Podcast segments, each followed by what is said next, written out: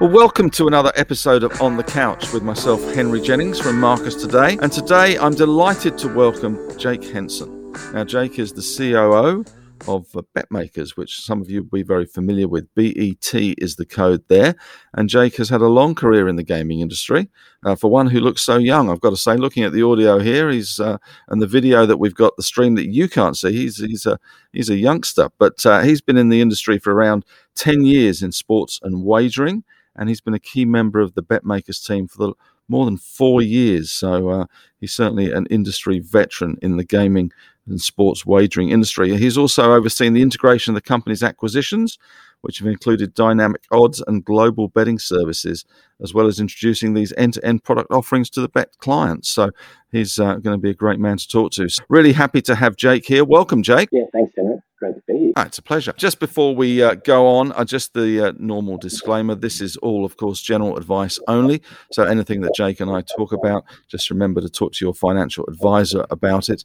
It is general advice only. So just be aware of that. So let's kick things off. Jake, hi. How are you? But going well and um, well, pretty lucky to be to be based in Oz at the moment. I think, considering what's happening around the world. Yeah. So whereabouts are you based? Are you Sydney or Melbourne or, or somewhere else? Newcastle is the sort of corporate office, you could say.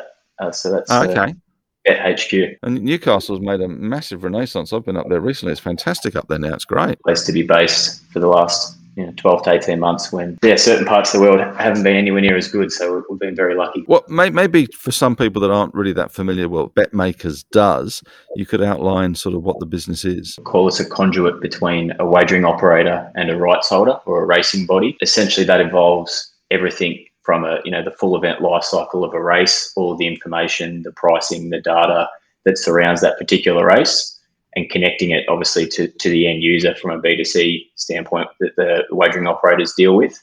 Um, so we'd like to think we facilitate that racing betting through all of our software and hardware solutions. We're looking to increase the, the sports integrity, uh, the transparency around the turnover and the data associated with that. From a company standpoint, our sort of end game is to power the excitement of that racing and then hopefully grow the pie and the revenue for all the stakeholders downstream as a result of that. When you look at the uh, the Mark Wahlberg ads with he's going to Ladbroke the world, that I mean, you, you guys are the sort of the, the, the nuts and bolts, the, the suppliers of, of the uh, the technology, I guess, that will enable the likes of Mark Wahlberg to Ladbroke the world. Although uh, Ladbroke's one of your clients, and Entain are a, a, partner of ours in both Australia and, and the UK, and certainly getting uh, getting Marky Mark on board was a bit of a coup for the uh, Australian wagering landscape. He's probably the, the, highest profile ambassador that we've seen come out and promote a sports book on these shores for sure. Yeah, it's it's a, it's a strange move for him. Uh, obviously, um, it's uh, it's not about the money for Mark because he's certainly got plenty of that. But uh, yeah, it's strange to see him in those ads. I got to say, but uh, uh, quite a bit of fun. Yeah, I think part of the uh, the lure would have been a, a holiday to Australia in in, in COVID times when when the the Americas wasn't wasn't looking the flashiest. So I'm sure that was part of the part of the package. Yeah, there's a lot of celebrities uh, around the place at the moment in Byron and Sydney and elsewhere because of uh, that escape from America. But uh, interesting. Anyway, let's um, what so what makes um, BetMakers unique? What what gives you your kind of uh, your USP in terms of the technology that you have? To power the racing industry. The biggest thing is the Australian racing market is obviously where we've had the most cut through over the past few years, and the Australian racing market's pretty mature in terms of where it's at relative to global players, the integration of various forms of betting, uh, the, the balance between digital and retail.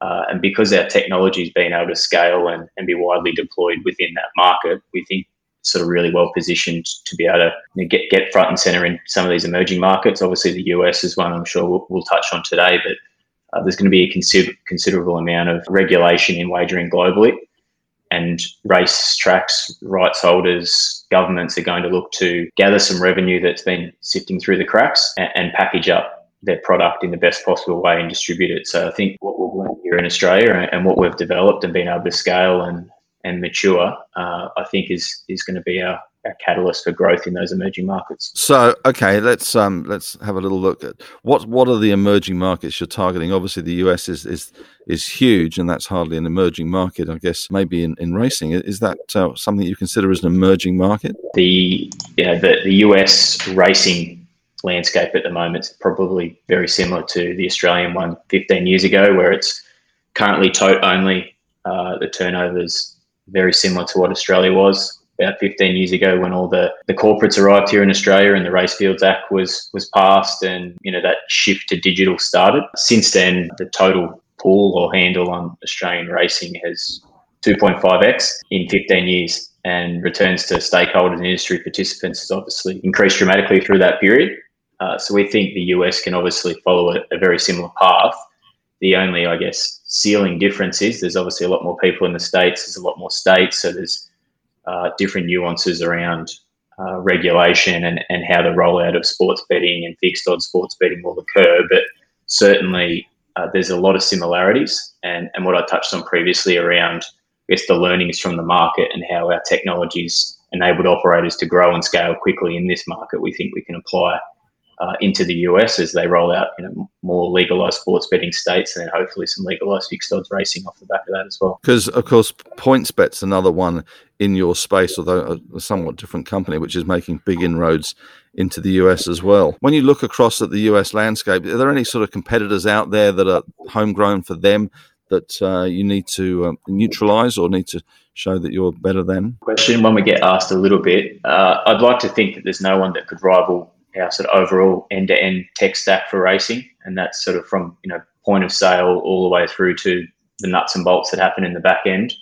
I think the other key point that we try to focus on as a business overall is our focus is around growing the pie and, and that allows us to potentially partner with people or companies that would be perceived by some to be competitors. And we think that's that is a better approach as to as opposed to the I guess status quo in a lot of these stale markets in terms of growth is everyone's fighting over the same pie and chipping away at each other and, and hacking into margin whereas you know the, the real upside for us is to go into those markets and grow the overall figure and, and grow with that figure. So uh, I think you could definitely sort of say that we're, we're definitely the leader in the space in terms of our technology solutions. But you know there, there is people that overlap with some of those solutions that we'd like to think of more as potential partners as opposed to competitors. So, do you guys have a, a team in the US? Obviously, with COVID, it's pretty hard for for you and, and, and your team in Newcastle to uh, to get over there. So, do you have a team in the US that are handling things on the ground there? Yeah, I've certainly been clocking up my fair share of Zoom hours. yeah, the the Sportech acquisition, uh, which I'm sure we'll touch on at some stage, it has mm. brought about plenty more staff globally, including a team in the US. Uh, we have been alongside that gathering gathering a team who's based in the US at the moment, given their I guess the rollout of the vaccine and I guess where they're at in their the handling of, of COVID nineteen. That people are starting to move around a little bit more over there as well now. Uh, so hmm. hopefully mm. a little bit more face to face obviously the Kentucky Derby was last week, and it seemed like there was hundred thousand people shoulder to shoulder. So these type things and, and people back at racetracks are, are, going to accelerate that business again, uh, and hopefully for us, we can we can get on a plane sometime soon and, and start to meet with some of those clients and potential long term customers. Let's touch on Sportech then. Uh, what um, what what does that acquisition bring to the table for you guys? A lot of new potential customers. Obviously, they're existing customers within that Sportech framework, but what it does do on top of that is it creates a tremendous amount of upsell and cross sell opportunities with the complementary bet products and services. So that loosely speaking, I would say that we bring a lot of strengths on the software sense and, and, they had a lot of hardware infrastructure. So together, I think we can create a pretty compelling offering. Uh, obviously, we see a lot of upside in, in upgrading and expanding that hardware network and point of sale technology to more modern solutions. Obviously, we've got an invest first mindset for that market because we do want to grow the pie and attract new players. Accessing that, that list of customers is a huge thing. I think we've got over 200 global customers now in 30 different countries. So the matrix there, it's all about coloring in the squares and, and trying to get it to run as deep as possible. It's funny, isn't it? When we when we think of the US, we always think of it at the forefront of technology. And when I've spoken to people in the fintech sector, for instance, the US is so far behind us in some respects in terms of their banking system and, and how you transfer money and their use of checks and those sorts of things. Is it the same in your business with the technology around uh, racing and gaming? In, in both uh, aspects, it's on a racing standpoint, it, it's tote only. There is uh, still a lot of point of sale and at racetrack bets being sold as opposed to the sort of the digital shift we've seen here in Australia. I think I touched on it previously, but when you're in a market where there's not a um, not a lot of growth, inevitably the players in the market are chipping away at each other and chipping it away at each other's margins. There's not a lot of cash filtering through to the bottom line to reinvest in innovation and mm. iteration and all, all, these new things. And I, I think that's what's played out a little bit in the states. And obviously, what we've seen here in Australia is a dramatic shift in new products and new technology. And hopefully, you know, if we can grow that pie and, and, start to distribute some revenue across the business and invest in some new things, that we can accelerate that change. And we think that that we're best positioned amongst anyone in the world to to give that a bit of a kickstart over there. So, uh, as far as the um, the technology changes go, Jake, what do you think the next? You know, is there any specifics that you can point and say, well, this is the new trend in in the technology around uh, racing and gaming wagering? Is this something that you you guys are obviously at the forefront of this? But what do you see as the new trends for me as a punter?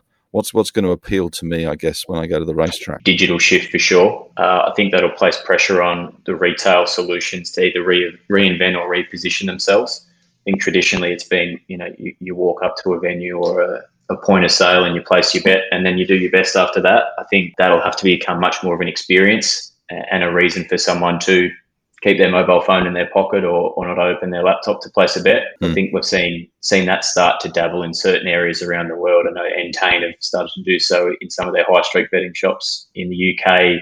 We've seen Penn do a partnership with Barstool and, and probably reposition the way people bet in a sports book. And I think that'll be one of the big things we see over the next two years, not only here in Australia, but, but globally. In Australia, we've obviously got a funding model that's fairly mature now, and obviously industry revenues are at an all time high there is things like animal welfare and integrity concerns that, that will be an increased focus. And I think how technology can play a part in solving those issues or, or, or managing those issues will be an important piece here in Australia because we are quite mature. Whereas in the US, for example, I think it'll be more rapid deployment of betting products and content. So you know, in the US, they'll start betting on international races a lot more. There'll be different bet types. There'll be fixed odds. There'll be, uh, I guess, all the things that punters here in Australia have enjoyed for the last 10 years, you know, odds boosts and promotions and that type of thing that, that, that will roll out. Whereas, yeah, Australia being a little bit more mature will probably be a bit more of an industry focus, I believe. It always fascinates me because you, you kind of think that one day we'll get to the stage where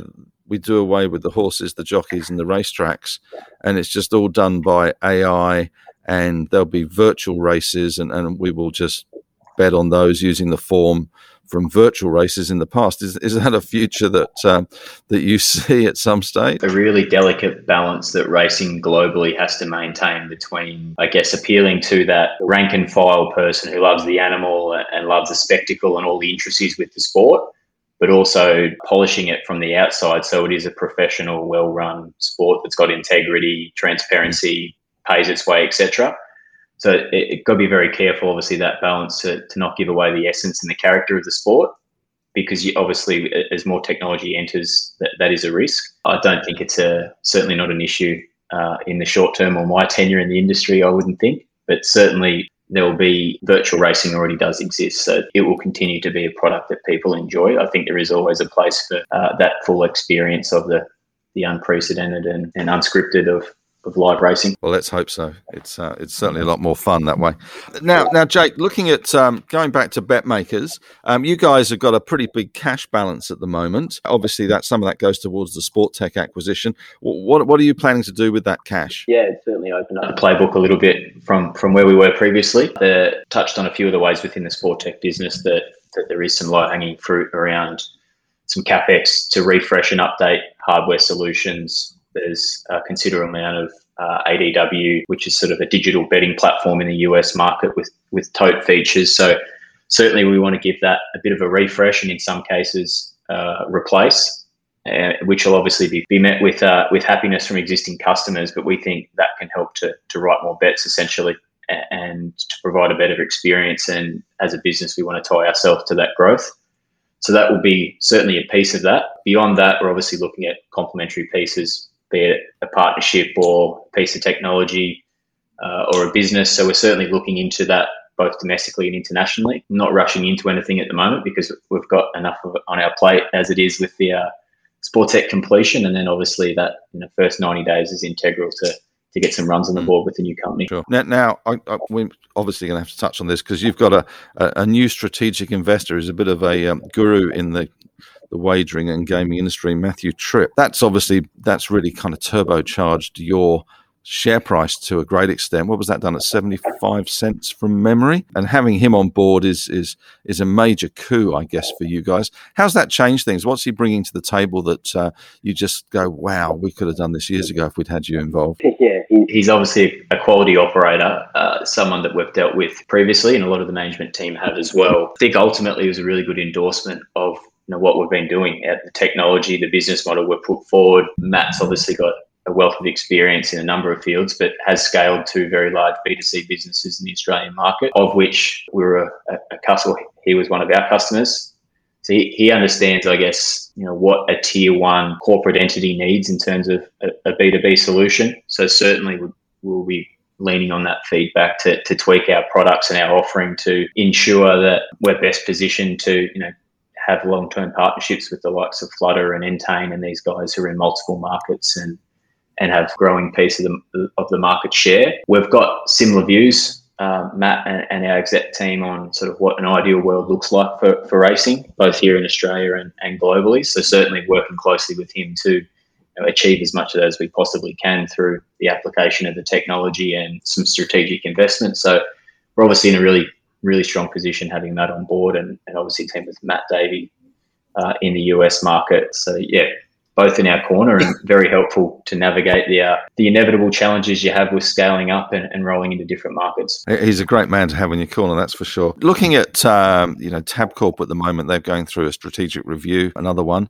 and uh, their wagering business. And there's obviously been some talk in the market about you know his involvement in that, and, and that's anything you can um, sort of tell our listeners about um, that side of things. I don't, I don't, want to get you in any trouble, but um, anything that you're you're happy to um, to share in terms of how Tabcorp are going through their strategic review and what it could mean. I guess what it could mean for you guys, really. 100% sure of what's occurring within their review, but certainly uh, from someone of, of, Matt's perspective, he would be you know, the number one draft pick, but he'd be certainly on, on the list of, of any wagering uh, operator in Australia if you were looking to vent things or, or shake things up a little bit. So uh, it's not surprising that, at all that he's been linked to to that. Mm. Um, He's, as I said, he's a very, very good operator who understands what it takes to scale a business, but he also understands the intricacies of the Australian racing market.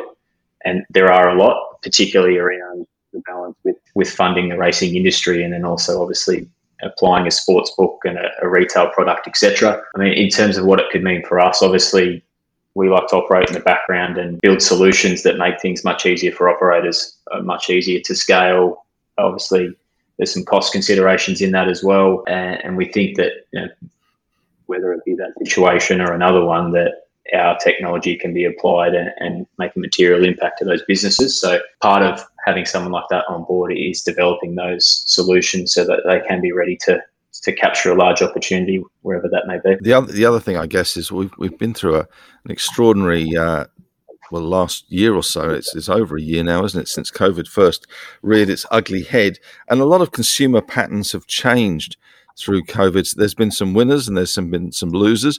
And I guess sports betting and, and gaming generally has been one of the winners from COVID. A lot of people have been bored, sitting at home, thinking about what to do. Is this this something that you've seen in your business, and, and, more importantly, I guess, is this once we get through COVID at some stage, is this a trend that's going to continue, or is this just a transitory kind of move to the, the digital gaming expansion? Accelerated that inevitable digital transformation in the industry. There's no doubt about that, and you know opportunities and, and projects that operators were had on the back burner or on the whiteboard somewhere all of a sudden become front and center at a necessity. So certainly that I mean played into our hands in the sense that those forward-looking products is what we've been working on and, and what we've been trying to plan plan to capture.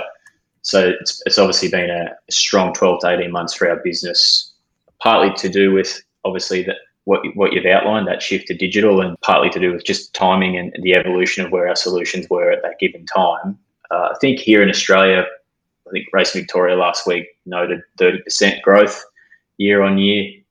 That's certainly not sustainable. Overall figures and perhaps a moderate growth rate is, but ultimately, when it comes to any wagering or gaming product, it is really dependent on product fees, point of consumption, industry margin, and all those other things that that impact uh, the bottom line. So I would say here in Australia, our racing industry will come back a peg, and it's just about probably trying to get to that sustainable growth rate again, but certainly enjoy the spoils of what has been a, a fruitful sort of 12 to 18 months of revenue, that's for sure. Certainly has, hasn't it? There have been a lot of winners uh, out of COVID, surprising winners, and it really has accelerated that digital transformation, as you say.